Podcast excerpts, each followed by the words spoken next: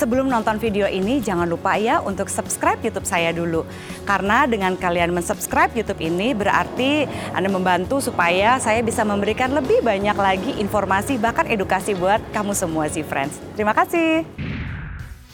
Hai Z-Friends, ketemu lagi dengan saya Zoya Amirin di edisi Z-Talk. Kali ini saya kedatangan teman yang setengah mistis, setengah enggak. Saya perkenalkan Ladrina Bagan. Hai. Masih single. Sekalian ya Makasih Boy ya. loh ya. gitu namanya juga sohib ya gitu. Usaha untungnya tipis.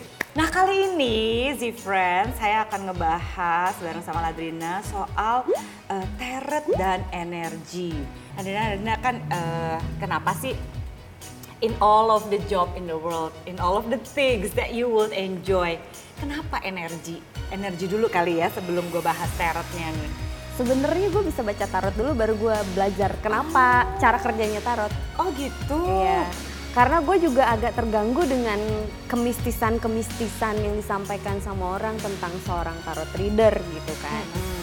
Eh, saya kan pernah ngomong kalau misalnya eh, waktu itu di salah satu stasiun TV gitu ya tentang eh, bagaimana tentang hal-hal mistis-mistis gitu. Saya pernah cerita tentang eh, extra sensory perception gitu dalam psikologi. Kita tuh kenal yang namanya eh, jadi kan kita punya mempersepsi itu lewat mata penciuman kulit gitu ya eh, mulut rasa dan eh, telinga. Jadi kita ada lima kan sensori persepsi kita. Tapi ketika ada hal lain yang bisa membuat orang lain membaca kayak makhluk halus kah bisa merasakan apa pun itu. Kita sebutnya ESP kan? Extra sensory perception. Nah yang gue tahu teret ini kalau di ilmu psikologi itu disebut sebagai parapsikologi. Kenapa? Karena eh, harus ada reliabilitas validitasnya biasalah untuk bisa disebut sebagai science. Nah sebagai parapsikologi artinya kan dia deket banget nih untuk bisa eh, sensing orang untuk bisa membaca orang. Nah terus gimana lo belajarnya sampai bisa energi men Kalau gue itu dulu berangkatnya dari percaya banget bahwa kita bisa bohong gesture, kita bisa Hmm. bohong mulut, kita bisa bohong, kita bisa bohong apa aja kecuali energi. Hmm. Lo bisa pura-pura suka sama gue, lo bisa Iya, pura-pura nice sama gue, tapi gue akan tahu nggak dia nggak genuine kok ke gue gitu. tapi lu perlu eh, kepekaan itu lu pelajari atau Diasah. eh, Udah ada, itu udah ada, tapi diasah. Cuman dulu gue nggak tahu soal ini, jadi gue tuh tarot dulu. Mhm. Eh, dan it just happen jadi gue pertama dulu belajar tarot itu pakai kayak eh, trial kit gitu ada bukunya segala macam pas gue belajar Oh, gitu. kayak jadi benar-benar trial kit itu lu mesti kayak baca satu gitu bukan? segini banyak nih kartu nih ya segini banyak kartu. Iya harus diapalin satu-satu artinya. Kalau kebalik sama enggak. Bayangin hafalan gue itu minim gue masuk IPS karena gue males ngapalin terus gue main tarot gue harus ngapalin gue masuk IPS justru harus ngerajin ngapalin ya Enggak, IPS itu nalar. Jadi gue give up tuh waktu itu. Tapi satu hari gue ke toko buku ngeliat ada satu tarot lucu banget. Itu tarot pertama gue, gue kasih nama Norah. Lu dikasih nama Nora Dikasih nama, cewek dia soalnya. Energinya energi gue umur 20-an awal. Pas gue pakai Norah itu somehow gue bisa aja ngebaca, gue juga nggak ngerti. Oh. Gue kayak, wow kenapa ya? gue bisa eh, pernah ya beberapa kali gue lihat ya ada beberapa teret gitu ya Hmm. yang dia bilang gini ini kalau eh, selalu ada warningsnya bukan Hmm. warning sih kayak mungkin eh, attention apa gitu ya di depannya dibilang kalau lu mau eh, ini bisa bisa bener-bener baca dan segala macam lo tuh harus tidur sama kartu itu lo bangun lo bawa ke mana-mana itu kartu supaya energi lu tuh Hmm. apa ya eh, bersinergi gitu is that true Ya, ya bisa jadi kayak Oh, gitu. oke. Cuman kalau gue memang bener-bener nggak punya ritual. Nah, gue nggak punya Oh, ritual apa-apa sama oke, tarot oke. gue kecuali biasanya gue acak-acak dulu sebelum gue itu buat bersihin energi sebelumnya sama gue grounding. Jadi jejekin kaki ke tanah kalau habis bacain orang tarot supaya energi orang yang gue baca nggak nyangkut di gue. Karena kalau Iya. nggak kayak gitu, misalnya lo lagi sedih banget nih, iya nyangkut di gue. Sampai besok gue bisa nangis-nangis, gue nggak tahu nangisin apa. oh gitu Karena sedihnya lu tuh kenapa lu masih mau sih bacain teret gue. Karena dulu awal pertama kali gue baca tarot itu karena gue, jadi kan eh, waktu gue kuliah gue sambil kerja di rumah sakit konseling HIV kan. Oh. Nah, dari HIV itu belajarlah kesehatan reproduksi. Hmm. Dari situ gua masuklah ke Beda-beda masalah reproduksi. Mm-mm. Terus ternyata itu kedengeran nih sama mahasiswi-mahasiswi perempuan-perempuan. Oh. Akhirnya mulai berdatangan orang-orang yang curhat masalah reproduksi, seksual dan lain-lain. Ada yang wah kasusnya mulai dari ringan sampai berkali-kali aborsi pakai eh, apa namanya berbagai macam cara itu kayak wow gitu cuman ada yang jujur ada yang enggak gue pakai tarot itu buat ngebuka buat ngebuka diri mereka karena kan kalau mereka ngerasa gue ngerti mereka Oh. Mereka lebih terbuka kan? Iya nggak sih? Ah, Iya benar-benar. Iya kan? Nah, kartu tarot pertama gue ini nggak tahu kenapa energinya dia nolak untuk diajak nyari duit. Jadi gue emang nggak pernah dapat klien dulu. Selalu Oh. gratisan. Setelah gue berapa tahun ya baca tarot, gue baru kayak agak emang agak gue pengen nyari tahu kenapa sih gue bisa baca tarot. Iya. Ini kebetulan gak sih? Apa sih sebenarnya tarot? Kenapa gitu? Dan kenapa gue nggak bisa baca tarot pakai tarot gue yang norah lagi? Oh gitu. Iya, gue ngelihat Swifting energinya. Jadi gue ngelihat si kartu ini kayak gini nih, gue taruh sini aja, gue capek, gue deh. gitu. Exhausted gitu aja. Iya. Oh, interesting. Tahu nggak kenapa? Karena Nora itu gue beli di awal 20-an. Gue capek lihat Nora itu di, di umur gue 25-26. Jadi gue ternyata nggak bisa menghadapi energi diri gue sendiri di awal 20-an. Oh. Jadi energi yang nyangkut itu energi pas gue early 20. Oh my god.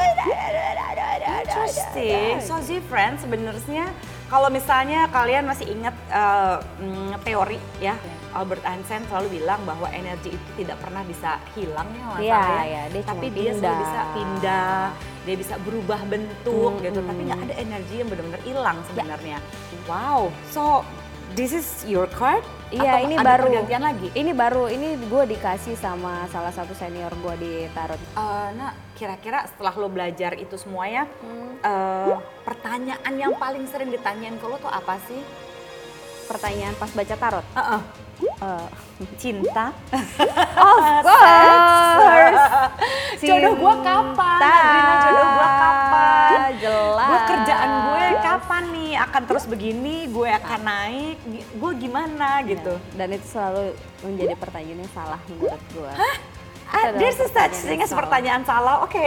Ya, lo nggak bisa mendapatkan jawaban yang benar kalau dari awal pertanyaan lo sendiri aja udah salah. Oh gitu, gimana, Iya. gimana, gimana, gimana? Ah, Mbak Drina atau Ella Drina, gue ah, udah umur 34, kok masih single-single aja? Coba liatin dong kapan gue dapet jodoh. I cannot. Gue bukan, lu lihat kan gue bawanya tarot, bukan kristal yang bulat itu. Ya kan, gue tarot reader, oke. bukan yang ahli nujum be, gitu. Dan gue menghindari untuk membaca masa depan yang seperti itu, gue memang ngerasa itu bukan jatah gue ya. Dan Mm-mm. karena gue bacanya energi, jadi kan hasil dari tarot reading ini sendiri kan sebenarnya apa apa energi lo aja gitu kan. Mm-mm. Uh, mungkin gue jelasin dikit kali ya soal Iya, iya, iya, energi di tarot reading ini. Ah, biar gimana, kalian gimana, percaya nih kalau gue tuh nggak pakai jin. Jadi kayak kartu tarot itu setiap gambarnya dia itu menggambarkan energi. Jadi ketika orang yang membuat kartu tarot si tarot creator ini mereka pasti memaksudkan setiap gambar itu ada energinya Oh, gitu oke, kan. Nah, terus biasanya kan gue akan kasih kalau ketemu langsung gue akan kasih kartunya ke si klien nih lo kocok. Berarti gue minta energinya dia untuk uh, sinkron ke sini dulu. Habis itu kan gue pasti pegang kan. Gue Iya. gue spread, udah energi kita udah sinkron.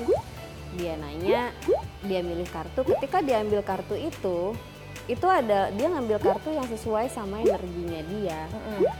Ketika gue buka, yang gue baca adalah energinya dia. Oh, jadi bukannya lu ahli nujum, tapi lu merasakan energinya dia dan itulah yang lu Mm-mm. bacain gitu dan lo Iya. kasih tahu ke orang-orang gitu ya. Benar, bukan ahli nujum dan ahli nebak. Pertanyaan yang bener mau sama yang salahnya gimana, Nah? Nah, kan berhubung itu kita membaca energi. heeh. Kenapa gua membaca energi masa lalu? Karena energi masa lalu lu stay di lo kan. Hmm. Jadi gua bisa baca masa lalu. Mm. Karena kebaca dari sini lo Iya. ketika lo ngambil. Kenapa bisa baca masalah yang sekarang dan masa sekarang? Ya karena sekali lagi energi lo kebaca. Kenapa bisa lihat masa depan? Karena ini kan ada rekam jejak nih masa lalu lo ngapain lo gimana eh, karakter lo masa sekarang keadaan lo gimana terus nanti masa depan akan ada mm, masa depan itu akan ada pilihan-pilihan melihat rekam jejak lo ke belakang kemungkinan besar dari energi lo lo akan ngambil pilihan A Oh, berarti kalau bahasa psikologinya itu pattern of behavior. Bener. Pola perilaku lo, di friends gitu. Jadi yang kalau orang bilang ini, wah gila ya psikolog bisa nebak. Sebenarnya hampir sama juga kayak dia. Kita bukan nebak, kita membaca pola.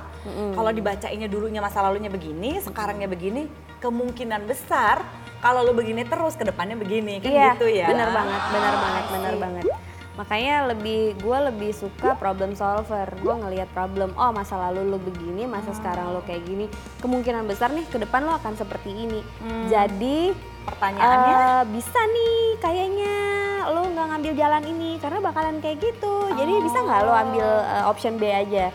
Jadi pertanyaan kapan? Kapan gue dapet jodoh? Kapan gue dapet kerja? Kapan gue berapa pindah lama lagi gue ketemu jodoh gue? berapa lama lagi gue menjomblo? Nah itu tuh pertanyaan yang nggak bisa gue jawab karena itu bukan bagiannya kita. Bukan bagian bagiannya, kita hmm. adalah mencari tahu kenapa lo jomblo? Kenapa lo nggak dapet dapet pacar?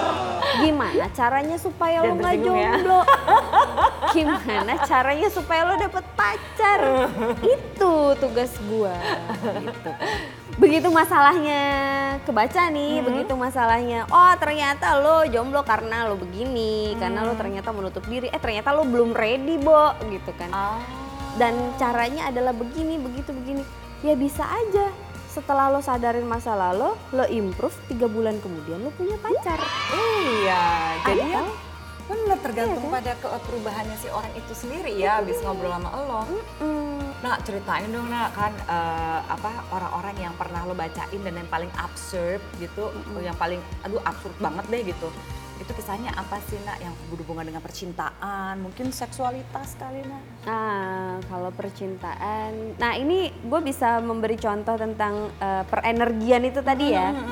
Jadi gue pernah ngebaca dia menanya sama gue, e, Drin, gue end up-nya sama si cowok yang lagi gue gebet. Jadi kayak dia tuh, wuh banget sama nih laki pokoknya deh. Buh, gini banget deh pokoknya ya. Lakinya cool-cool aja, santai-santai aja lakinya. Dianya, bu. Gemes ya kita kalau kayak begitu ya, masa ah, gitu. Terus dia nanya dong sama gue, eh ini gue sama dia sebenarnya bisa nggak sih? Gitu. Terus gue lihat, kayaknya sih kalian end up-nya bakalan pisah tapi baik-baik aja, nggak ada drama. Ya udah gitu aja, lo capek dia capek, ngejauh. Jadi eh, gue ngelihatnya kalau dari dari kartu itu, pokoknya mereka udahan aja. Eh ternyata setelah itu dua bulan setelah itu dia cerita sama gue. Si cowok ini akhirnya ngedeketin dia dan malah ngajakin dia pacaran. Ah, gue bingung dong. Wow kok berbeda sekali. Tapi considering ini energi jadi pas gue baca si baca si kartu si cewek ini kan energinya dia ngegebu-gebu banget nih ke laki itu. Oh. energi lakinya rada-rada defense karena ceweknya ngegebu. Terus setelah kebetulan si cewek ini ternyata dia sangat percaya sama gua, which is harusnya enggak. Tapi akhirnya But bagus sih. Iya, it's a good thing sih untungnya. Jadi dia ngerasa ah udahlah hopeless lah Drina bilang nggak mungkin dah lah udah dia berhenti ngejar tuh cowok begitu dia berhenti ngejar tuh cowok Dikejar balik. dikejar balik sama cowoknya jadianlah mereka gitu Ah, masuk akal banget. Kalau energinya dia berubah soalnya Iya kan. bener. Oke Z Friends, penasaran gak sih? Gue udah siap nih mau buka-bukaan nih sama Ladrina nih. Nah, buka yang mana dulu Oke, siap gak Z Friends? Gue antara deg-degan sama pengen dibukain. jadi kalimat lu gue balikin dulu ya kalimat lu tiga tahun lalu hari ini gue balikin dulu free your mind and fall in love Falling in love. gue pulangin dulu nih Dibalikin. ibu lagi butuh kayaknya.